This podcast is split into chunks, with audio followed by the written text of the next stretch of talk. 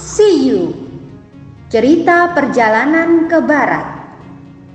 Ditulis oleh Wu Cheng En Diterbitkan oleh Buana Sastra.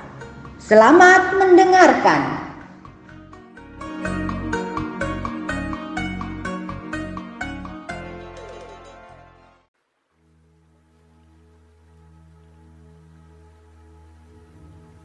Sementara itu, di pagi hari setelah hujan berhenti, Tan Sensang yang sedang istirahat bersama ketiga muridnya sudah bersiap-siap akan meninggalkan kuil kosong tersebut.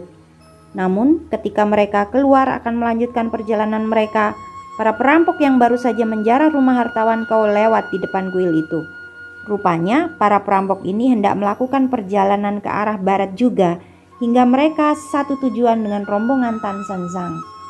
Mereka tampaknya gembira sekali sebab hasil jarahan mereka cukup besar. Sesudah melakukan perjalanan sejauh 12 km, tibalah mereka di sebuah tempat yang tak jauh dari lembah. Di sini mereka beristirahat sekaligus memeriksa hasil rampokan mereka. Ketika pemimpin perampok itu mengajak anak buahnya untuk membagi-bagikan hasil rampokan mereka di tempat itu, semua anak buahnya setuju. Karena itu mulailah mereka membagi-bagikan hasil rampokan mereka di situ. Namun baru saja mereka selesai membagi-bagikan barang hasil rampokan mereka, dari jauh sudah tampak rombongan Tan Sensang datang ke arah mereka. Awalnya rombongan Tan Sensang tertinggal agak jauh. Hal itu karena Tan Sensang tak mau terlalu tergesa-gesa melanjutkan perjalanan mereka. Lihat, bukankah mereka itu biksu yang diantar oleh hartawan kau ketika akan berangkat? Nanya salah seorang perampok. Sesudah mereka mengawasi lagi dengan teliti, mereka pun mengangguk. Benar, itu mereka. Mereka sedang melakukan perjalanan jauh. Aku dengar mereka disambut hangat di rumah hartawan kau. Karena itu pasti mereka dibekali uang dan barang oleh hartawan kau. Bukankah hartawan kau amat dermawan? Kata salah seorang dari mereka. Lalu apa maksudmu? Tanya si pemimpin. Kalau mereka membawa barang berharga, apa salahnya kalau kita sikat sekalian? Kata orang itu. Kau benar saudara, siapa tahu mereka membawa uang banyak dan pakaian. Sekarang mari kita rampas saja sekalian, kata yang lain. Setelah berunding sebentar, akhirnya mereka sepakat hendak merampok rombongan Tan Sensang ini. Kuda putihnya juga bagus, dengan demikian kita akan segera memilikinya, kata pemimpin perampok itu. Itulah sifat penyamun, sekalipun mereka sudah mendapat hasil jaran cukup banyak, namun mereka tetap belum puas juga Sesudah mereka menyiapkan senjata masing-masing, mereka menunggu di tempat itu untuk menyongsong kedatangan rombongan Tan Sensang. Makin lama, sasaran mereka semakin dekat. Tan Sensang menjalankan kudanya sambil berbincang-bincang. Rupanya mereka berjalan dengan santai. Tapi tak lama mereka akhirnya sampai juga ke tempat perampok itu. Begitu mereka sampai, pemimpin perampok itu berteriak, "Berhenti! Serahkan barang-barang kalian kalau jiwa kalian ingin selamat!" Ancam yang lain. Dalam sekejap para perampok yang berwajah ganas itu sudah menghalangi jalan yang akan mereka lalui. Sekarang tinggalkan barang-barang kalian, kalau tidak terpaksa akan ku ambil nyawa kalian. Selain itu kalian juga harus membayar ongkos jalan, kata pemimpin perampok itu. Mendapat ancaman seperti itu bukan main takutnya Tan Zanzang. Tubuhnya menggigil bagai orang demam. Dari atas kudanya ia memandang ke arah Wukong dengan hati cemas. Akhirnya dengan tubuh gemetar Sansang bertanya kepada muridnya. Oh, muridku, apa yang harus kita lakukan sekarang? Kata Sansang. Kakak, bagaimana menurutmu? Padahal tadi malam baru saja kita disiksa oleh hujan lebat.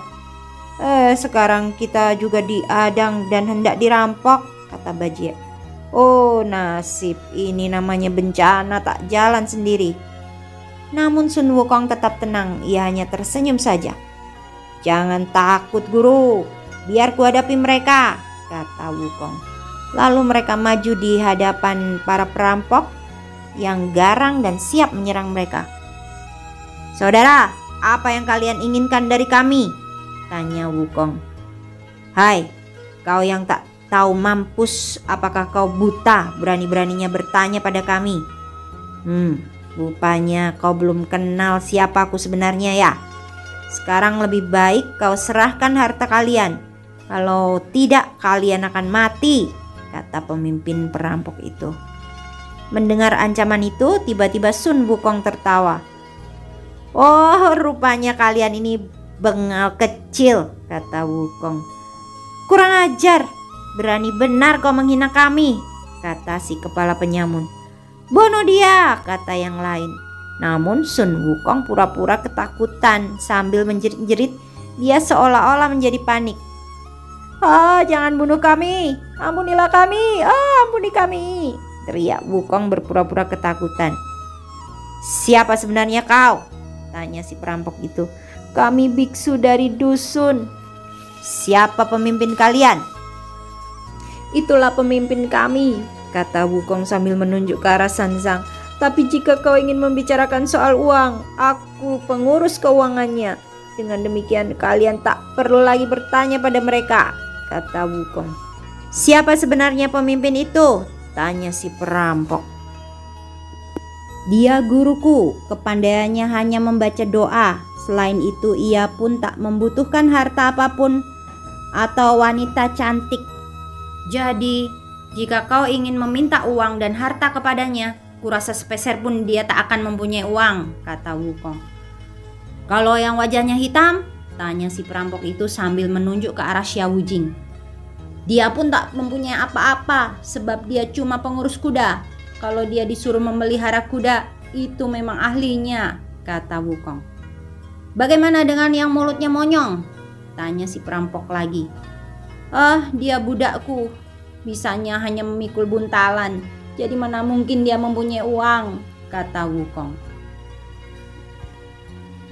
Kalau mereka tak punya uang, untuk membayar ongkos jalan. Bagaimana mungkin mereka kuizinkan lewat? Kata pemimpin perampok.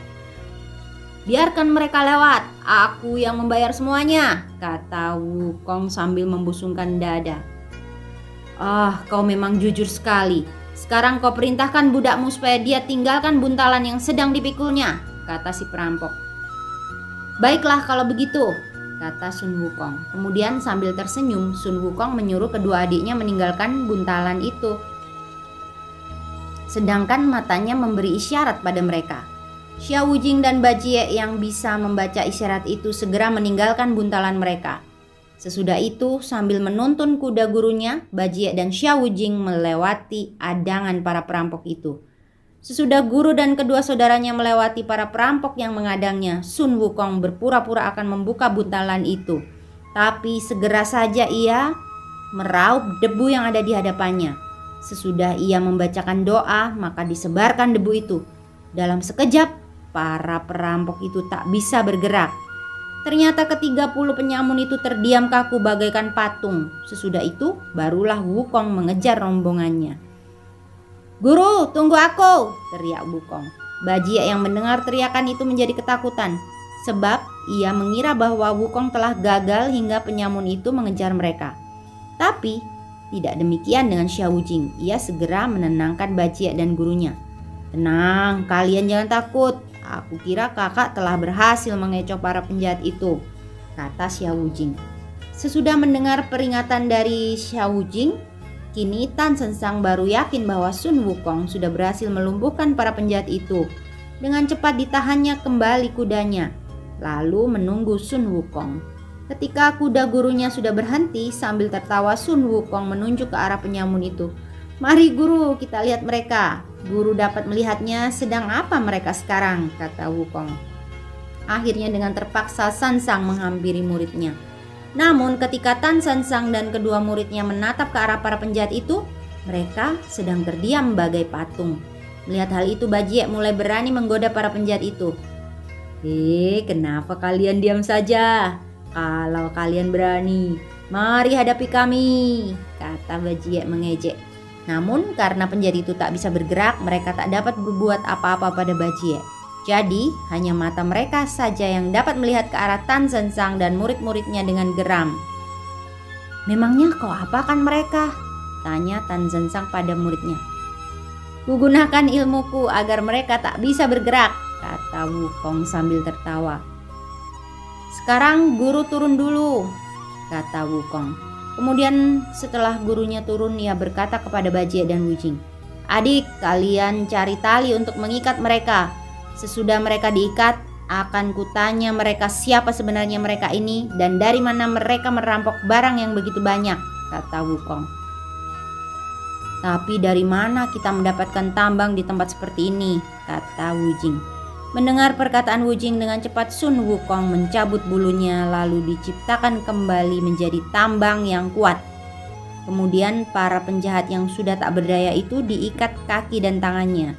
Sesudah terikat semua, barulah Sun Wukong menghilangkan pengaruh ilmunya. Sehingga sekarang para penjahat yang sudah terikat itu bisa meronta-ronta.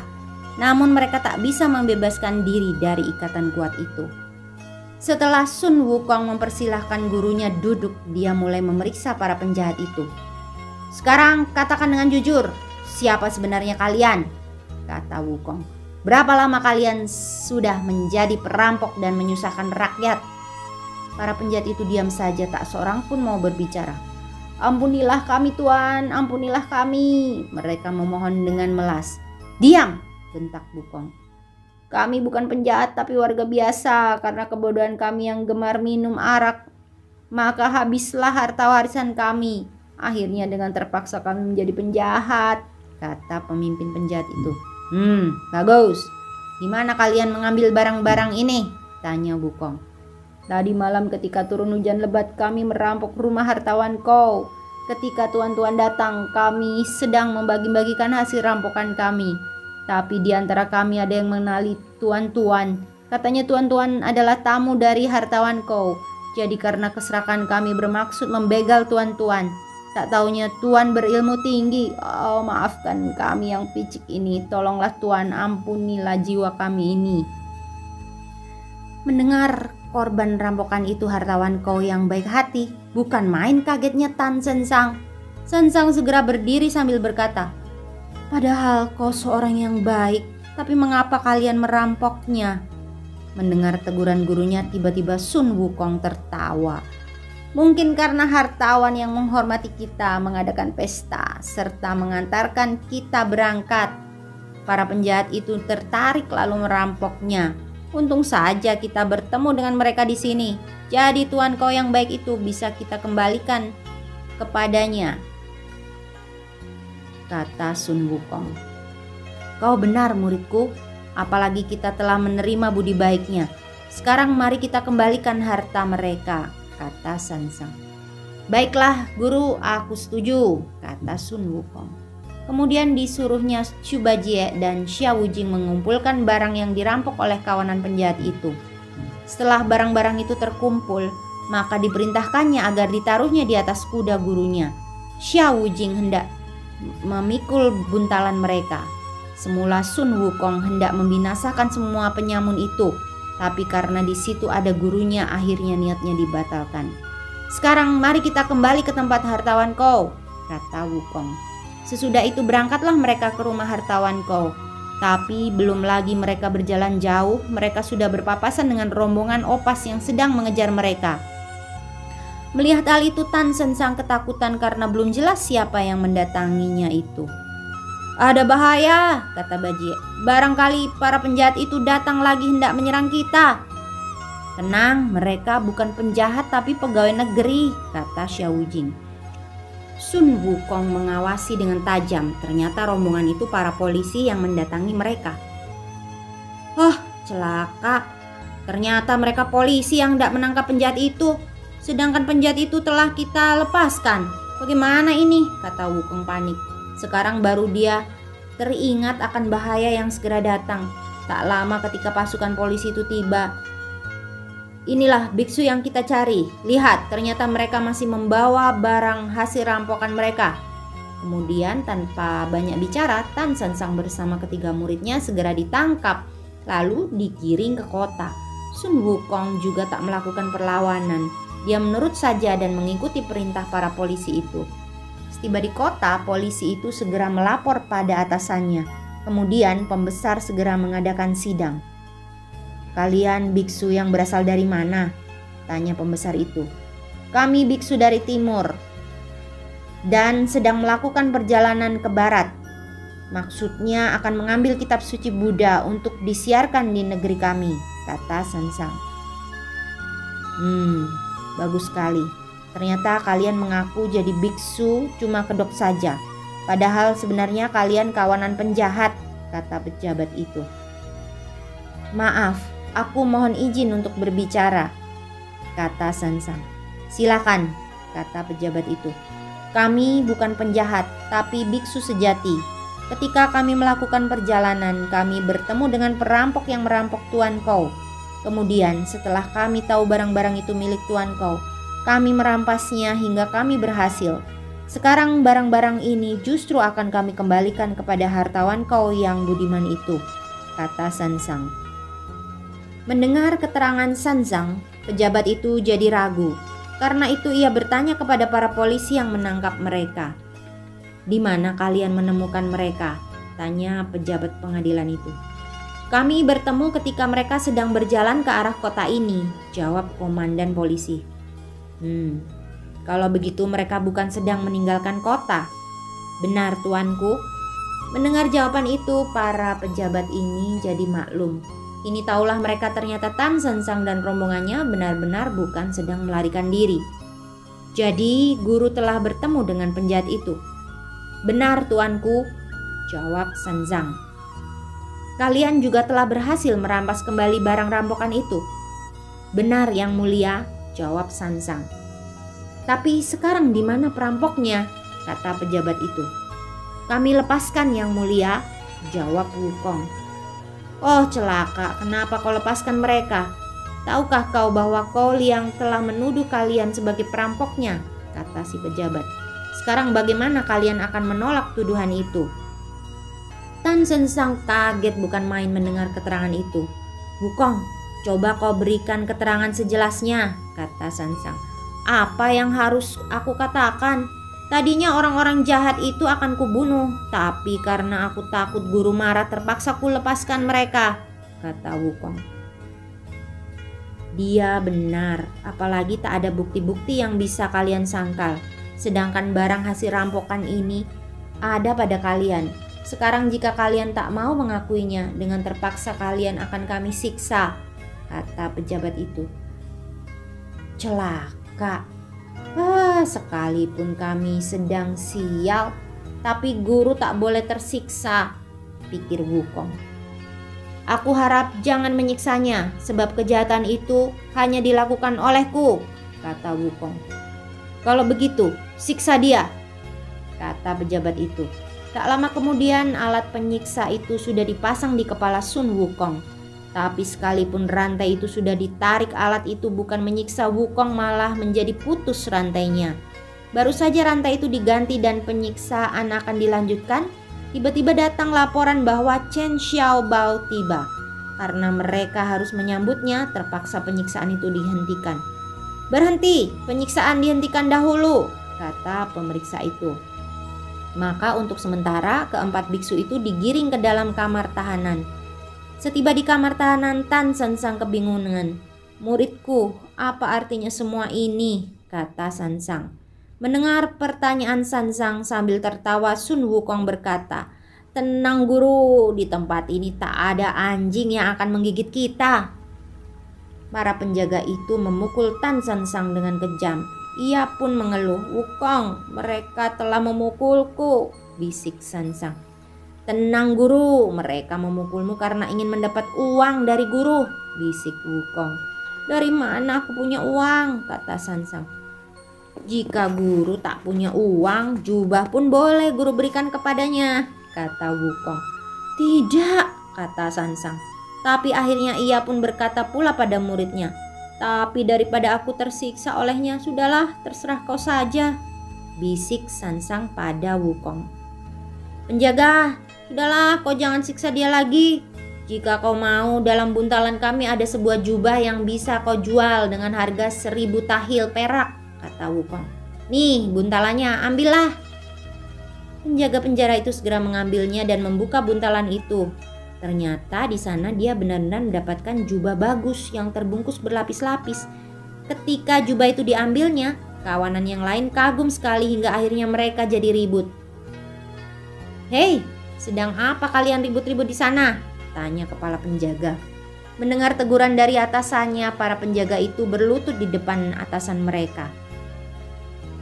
Mereka biksu perampok. Tadi sesudah kami siksa pemimpinnya, mereka memberi aku sebuah jubah. Coba, Tuan lihat, inilah jubahnya, kata penjaga itu. Mana, coba kulihat jubah itu, kata si kepala penjara. Ini, Tuan, silakan diperiksa, kata si penjaga. Kepala penjaga segera memeriksa jubah itu. Ternyata dari dalam bungkusan jubah itu ia menemukan surat jalan yang sudah dicap dan ditandatangani oleh berbagai kepala negara. Melihat surat jalan itu, kepala penjara itu berkata, "Oh, celaka. Untung aku datang, kalau tidak bisa celaka." "Memangnya kenapa, Tuan?" tanya para penjaga itu. "Biksu-biksu ini bukan penjahat. Aku harap kalian jangan mengganggu mereka lagi." Biar saja besok kita mengadakan pemeriksaan lagi, kata kepala penjara. Sesudah membungkus kembali jubah itu bersama surat jalannya, barang itu segera diserahkan kepada kepala penjara. Kemudian para penjaga itu bubar. Sesudah mereka pergi, Tan Sensang dan muridnya tak mendapat gangguan lagi. Malam itu, walaupun mereka terpaksa tidur dalam kamar tahanan, mereka juga bisa tidur lelap. Kira-kira jam 4 pagi Sun Wukong menggunakan ilmunya untuk meloloskan diri dari rantai yang membelenggunya. Kemudian ia mengubah dirinya menjadi seekor kutu, lalu ia keluar dari kamar tahanan itu. Setiba di luar, ia melihat rembulan dan bintang di angkasa. Lalu terbang ke arah rumah hartawan kau. Ia melewati rumah tukang tahu yang para pekerjanya sedang sibuk membuat tahu. Mereka sedang berbincang-bincang sambil bekerja. Karena merasa tertarik, Sun Wukong mendekatinya. Kasihan kau, walaupun dia kaya raya, tapi usianya pendek, kata si tukang tahu tua. Semasa mudanya dia dan aku bersekolah bersama-sama. Tapi aku lebih tua lima tahun dari umurnya. Ayahnya yang bernama Ming meninggal ketika dia berusia 20 tahun dengan demikian warisannya jatuh kepadanya. Ternyata di tangannya hartanya semakin bertambah. Istrinya dari keluarga Xiang Wang bernama Chuan Zhen yang berarti jarum tusuk. Makin hari ia semakin kaya, tapi kemarin malam dia sedang sial. Mereka dirampok bahkan hartawan kau menjadi korban dan binasa di tangan para perampok. Padahal ia baru berusia 64 tahun. Selama hidupnya ia berhati baik serta dermawan. Tapi kenapa harus meninggal dengan cara mengerikan? Oh, kasihan sekali. Mendengar keterangan itu, betapa kagetnya Sun Wukong. Kini tahulah dia bahwa hartawan kau telah tewas dalam perampokan itu. Terbanglah ia menuju ke rumah hartawan kau. Baru saja ia sampai di rumah hartawan kau, dari jauh ia sudah melihat peti mati hartawan itu. Ia dapat menyaksikan cahaya lilin dan hiu serta istri hartawan kau yang sedang menangisi jenazah suaminya. Demikian pula kedua anak dan menantu perempuannya, mereka pun sedang menangis. Melihat hal itu, makin terbanglah dia lalu hinggap di kepala peti mati hartawan kau. Ketika Wukong berpura-pura batuk dan nyonya mantu hartawan kau ketakutan lalu lari dari tempat itu. Lihat istrinya lari, kedua bersaudara kau lalu berlutut tanpa berani berkutik. Sedangkan istri hartawan kau yang memang pemberani lalu menepuk peti mati suaminya. Apakah kau hidup lagi? tanyanya. Tidak, aku tak akan hidup lagi, kata Wukong menirukan suara hartawan kau. Karena kedua anak hartawan kau mengenali suara ayahnya, mereka memanggilnya, Ayah! Kalau kau tak akan hidup lagi, mengapa kau bisa berbicara? Tanya istri hartawan kau. Raja neraka mengantarku kemari agar aku bisa bicara denganmu, jawab Wukong yang tetap menirukan suara hartawan kau. Lalu apa maumu datang kemari? Tanya istrinya lagi. Aku katakan sesuatu kepadamu, kata Wukong. Apa yang akan kau katakan? Tanyanya lagi. Kenapa kau berkata dusta kepada pejabat kota? Hai istriku, kuharap kau berlaku jujur dan jangan berdusta. Dengan demikian kau tidak membuat susah orang yang tidak berdosa. Kata Wukong tetap menirukan suara hartawan kau. Apa? Kau bilang aku pendusta? Memangnya apa yang telah kuperbuat? Kata istri hartawan kau. Kenapa kau memfitnah para pendeta yang tak berdosa itu? Apalagi kau katakan bahwa mereka itu perampok dan pembunuh suamimu. Kenapa kau tega berbuat itu istriku? Kata Wukong. Mendengar kata-kata itu, Nyonya kau kaget bukan main. Tapi karena penasaran dengan berani ia berkata lagi, Padahal kau sudah mati, tapi mengapa kau masih menyebut-nyebut namaku? Bukankah kita sudah lain dunia? Lalu apa urusanmu dengan aku sekarang? Kata si Nyonya. Karena aku masih mencintaimu hingga ingin menasihatimu agar kau menjadi orang yang benar. Seharusnya kau tidak boleh menuduh para biksu itu sebagai perampok dan pembunuh Sebab merekalah yang menangkap perampok itu dan membawa kembali harta suamimu. Tapi kenapa kau malah mendakwa mereka dengan tuduhan bohong? Cobalah kau pikir, tidakkah kau merasa kasihan pada mereka? Sekarang pun mereka sedang menderita dalam penjara, padahal mereka tidak berdosa. Ketahuilah, karena perbuatanmu sekarang, dewa tanah dan dewa penjara sedang sibuk melapor pada raja neraka untuk menemuimu. Sekarang aku minta kau bebaskan biksu-biksu itu dari tuduhan palsumu. Jika kau tak mau membebaskan mereka, maka terpaksa akan kuganggu kalian hingga kalian menderita dan mati penasaran. Oh, maafkan kami ayah. Silahkan kau kembali ke alammu. Besok pasti akan kami bebaskan mereka semua. Kata anak hartawan kau yang sangat ketakutan ini. Baiklah, sekarang aku akan pergi. Tapi ingat, jangan lagi kalian berbuat fitnah, kata Wukong. Sesudah itu Wukong benar-benar meninggalkan mereka lalu terbang ke gedung penjara. Ketika kutu itu sampai, ternyata pejabat itu baru saja bangun. Ketika kutu ini terbang ke ruang tengah, Wukong melihat sebuah gambar yang tergantung. Ternyata gambar itu gambar seorang pejabat yang sedang naik kuda. Beberapa bawahannya sedang mengiringi sambil membawa payung berwarna hijau. Ketika Wukong yang ada di ruang tengah sedang mengawasi gambar itu, pejabat itu keluar ingin mandi. Melihat itu, Wukong yang menyamar jadi kutu hinggap di gambar itu dan berdaham beberapa kali sehingga membuat pejabat itu kaget.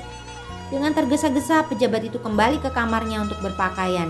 Kemudian ia keluar dari kamar, segera memasang hio di depan gambar itu.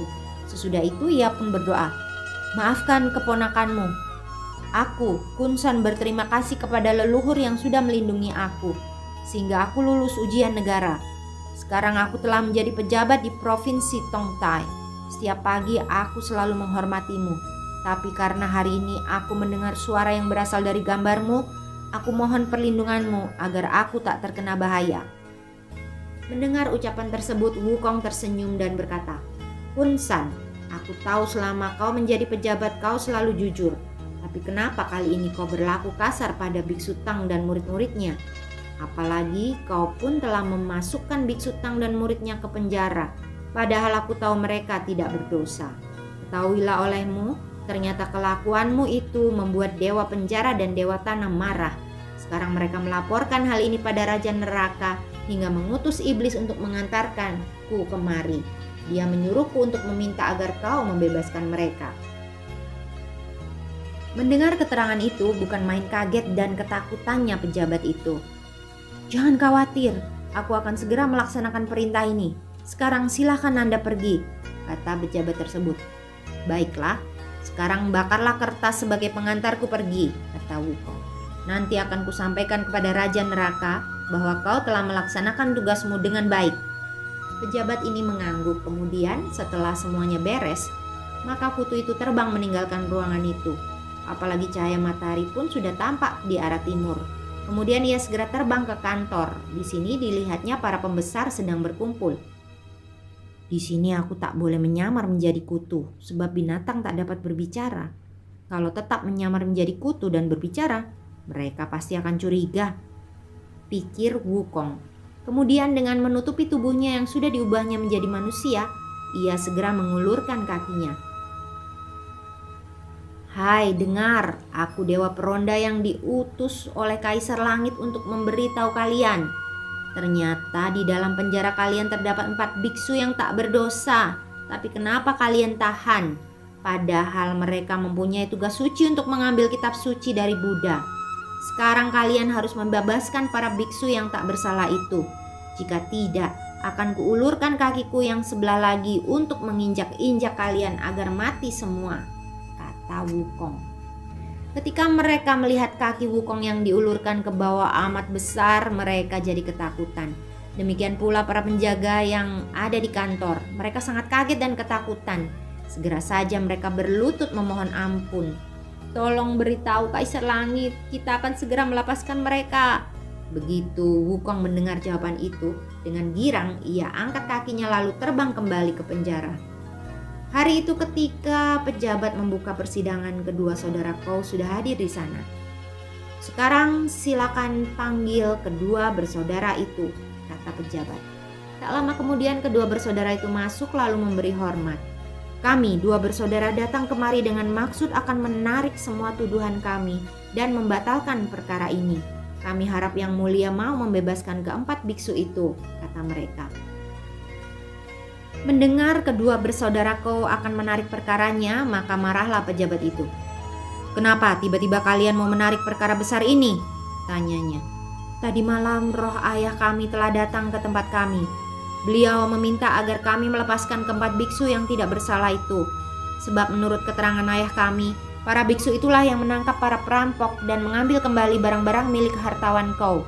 Tadi malam kami pun telah berjanji akan memohon kepada Yang Mulia untuk membebaskan keempat biksu itu dari penjara.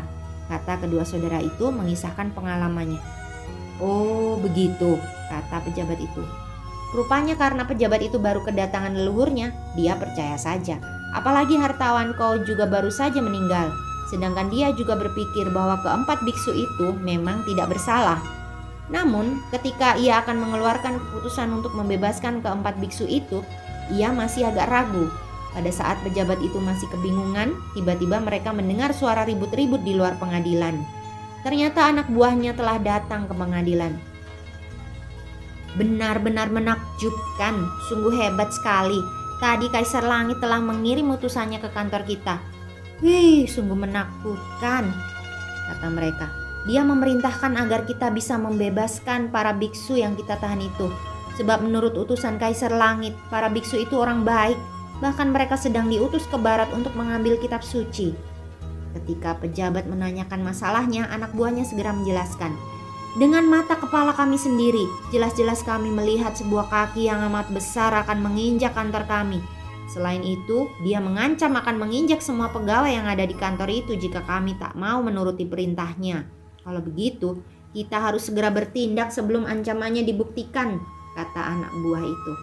Mendengar keterangan tersebut, pejabat itu semakin yakin bahwa para biksu itu tidak berdosa. Akhirnya ia bermaksud akan membebaskan biksu Tang bersama muridnya itu. Kita harus menyambut mereka dengan menghormatinya, katanya. Sementara itu, Sun Wukong yang telah kembali ke tempatnya langsung berpura-pura tidur. Tapi tak lama setelah Bajie bangun, utusan pejabat tiba. Melihat hal itu, Baje amat ketakutan. Wah, celaka. Mungkin hari ini kita akan disiksa, katanya. Jangan cemas, sebab aku sudah mengatur segalanya. Kurasa tidak akan terjadi apa-apa terhadap kita. Bahkan kita malah akan diundang secara hormat ke kantor pejabat. Tenang saja, coba kau lihat apa yang akan terjadi, kata Wukong. Namun karena Bajie tak tahu apa yang telah dilakukan kakaknya, hatinya masih tetap gelisah Ketika pegawai itu datang ke tempat mereka, ia berkata dengan hormat, "Anda semua diundang datang ke kantor pejabat." Mendengar undangan itu, tanpa banyak bicara lagi, mereka langsung keluar lalu mengikuti pengawal itu. Begitu sampai, mereka langsung berlutut. "Bangunlah, kami minta maaf karena kemarin telah terjadi kekeliruan besar," kata pejabat itu. "Karena kami terlalu terburu nafsu, kami menuduh kalian tanpa barang bukti yang kuat." Tak mengapa, kami pun sudah memaafkan, jawab Sansang sambil memberi hormat. Memang sebenarnya kami bukan perampok. Tuan biksu benar, karena itu sekali lagi kami mohon maaf atas kesalahan ini. Sesudah berbahasa basi agak lama akhirnya pejabat itu bertanya, "Bagaimana keadaan kalian selama di penjara?" Namun sebelum gurunya menjawab, Sun Wukong segera maju. Udah kami telah dirampas penjaga penjara, karena itu kami mohon segera dikembalikan. Sekarang karena kalian telah menuduh kami sebagai perampok, aku akan mendakwa kalian. Apa sebabnya hingga kami dituduh menjadi perampok dan pembunuh hartawan kau? Kata Wukong. Mendengar kata-kata Wukong tentu saja anak buahnya menjadi ketakutan. Lekas kalian ambil buntalan dan kuda mereka, kata pejabat itu. Melihat mereka ketakutan, Tan Sensang yang merasa tak tega segera menengahinya. Aku mohon maaf atas kekasaran muridku, katanya. Akhirnya sesudah urusan di tempat itu selesai, Sansang berkata kepada Wukong, Muridku, sekarang mari kita ke rumah hartawan kau. Pertama-tama kita akan mengucapkan bela sungkawa kepada mereka. Sedangkan kedua, untuk menanyakan siapakah yang sebenarnya telah menuduh kita. Mari, aku juga akan menghidupkan kembali hartawan itu. Dengan demikian kita juga bisa mendengar keterangannya, kata Wukong. Sesudah kuda dan buntalan mereka diserahkan, Xiao Wujing segera menyiapkan kuda itu agar gurunya bisa naik. Sedangkan kedua saudara Kou mengantarkan para biksu itu dengan diikuti oleh pejabat. Setiba di rumah Kou, di sana terlihat banyak orang sedang menangisi peti jenazah hartawan itu. Sun Wukong segera menghampiri istri hartawan Kou yang menangis lalu menghiburnya.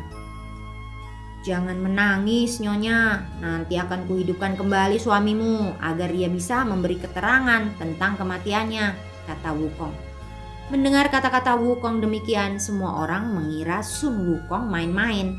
Namun, Sun Wukong tak menghiraukan mereka. Ia hanya berpesan pada kedua saudaranya agar menjaga gurunya. Sesudah itu ia berjalan keluar, lalu tiba-tiba melompat ke angkasa. Melihat Bukong terbang, orang-orang yang hadir di tempat itu kaget dan kagum. Mereka terheran-heran ketika Sun Wukong bisa terbang. Dengan cepat keluarga Kou memasang hiu lalu berdoa serta memberi hormat kepada Wukong. Sementara itu Sun Wukong yang terbang ke langit langsung ke neraka. Setiba di sana, ia langsung ke istana Sen Luo hingga membuat dewa di sana sibuk menyambutnya. Tuan Sun tiba, teriaknya. Sesudah itu dia bertanya kepada Wukong, anda mau ke mana? Antar aku kepada sepuluh raja neraka, jawab Wukong. Kemudian mereka segera mengantarkan Sun Wukong. Setiba di sana, setelah dewa itu melapor, Sun Wukong dipersilakan masuk. Ketika mereka sudah saling memberi hormat, para raja akhirat itu bertanya, "Apa maksud kedatangan Anda kemari?" "Aku mencari roh Kou Hong, orang dermawan yang amat baik itu," Siapa di antara kalian yang telah mengambil nyawanya? Kata Wukong. Dia memang seorang dermawan, kami pun tak mengutus iblis untuk mengambil nyawanya. Tapi roh Kong Hong lah yang datang sendiri kemari. Saat itu dia bertemu dengan Zi Zhang Wang. Karena kami tahu dia dermawan, maka kami mengantarnya kepada Raja Siti Garba. Jawab Raja Akhirat.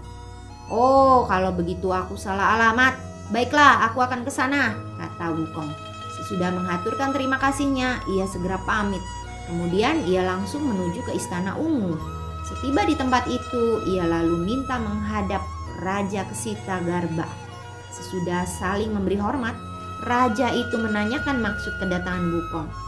Aku mencari roh Kou Hong. Betulkah dia ada di sini? Tanya Wukong.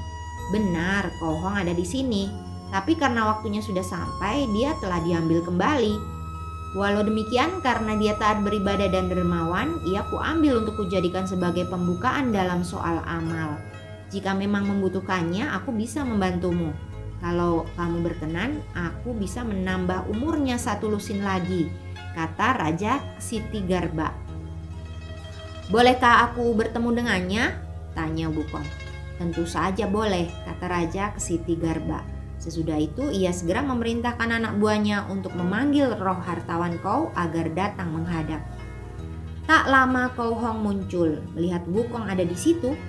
Kau Hong girang bukan main. Guru, tolonglah aku, katanya. Kedatanganku memang ingin menolongmu Tuan Kau. Sebenarnya ini neraka tempat tinggal Raja Siti Garba.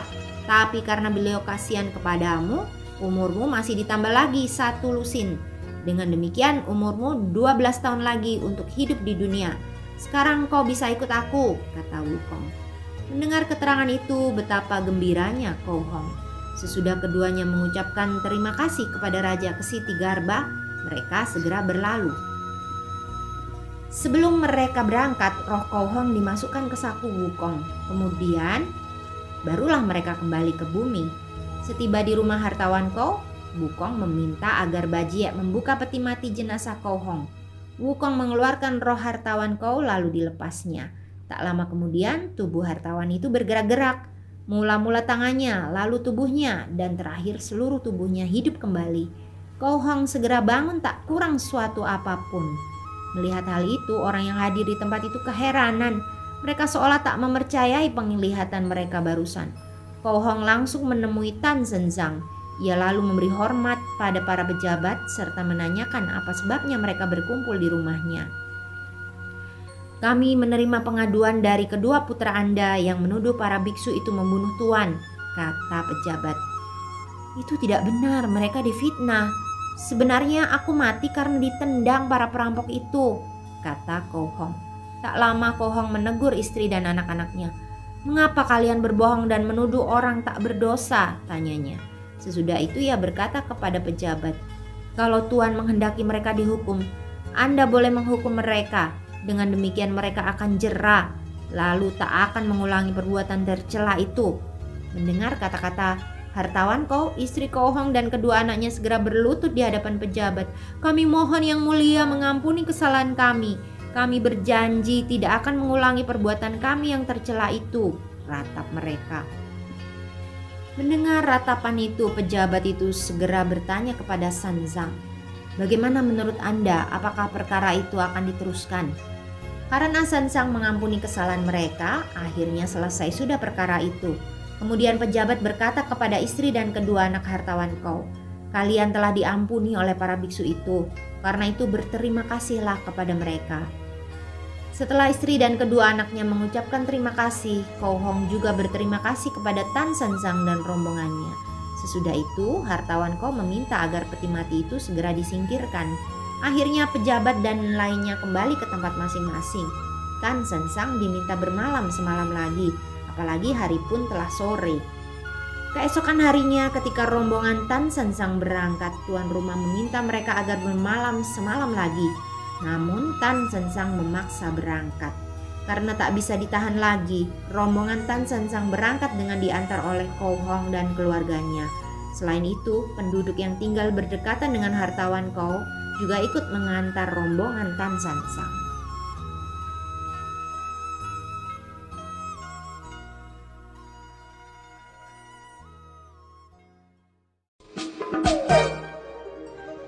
Dengarkan kisah selanjutnya dengan teman membaca yang lain.